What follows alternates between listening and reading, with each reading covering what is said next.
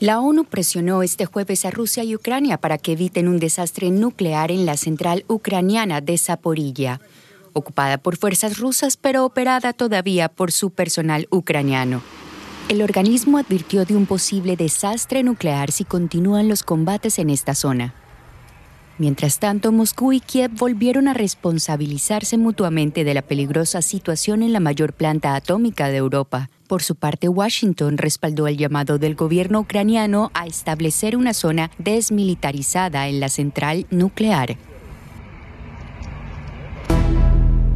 La conferencia de donantes para Ucrania aprobó hoy en Copenhague 1.500 millones de euros para apoyar al país en ayuda militar en su guerra contra Rusia. Casi 30 países se comprometieron a colaborar no solo económicamente, sino con armas e incluso entrenamiento de soldados ucranianos. El ministro de Defensa danés Morten Buskow, que ejercía de anfitrión, considera que los compromisos son una clara señal de unidad europea. Quiero anunciar Venezuela y Colombia nombraron a sus respectivos embajadores para avanzar en la normalización de sus relaciones diplomáticas, tras la llegada al poder del izquierdista Gustavo Petro.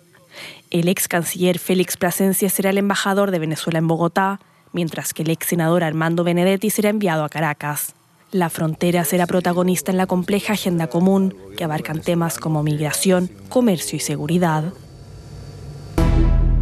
Sexta investigación abierta contra el presidente del Perú, Pedro Castillo. La fiscal de la Nación, Patricia Benavides, abrió este jueves una investigación preliminar contra el mandatario y el exministro de Vivienda, Gainel Alvarado, por un presunto delito contra la tranquilidad pública en la modalidad de organización criminal.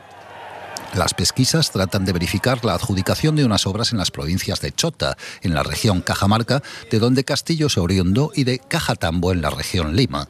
Esto se produce apenas un día después de que la cuñada del presidente se entregara tras estar prófuga unos días. El heredero y líder de facto del grupo Samsung recibió este viernes un indulto presidencial, ejemplo de la larga tradición de Corea del Sur de liberar a los líderes empresariales condenados por corrupción.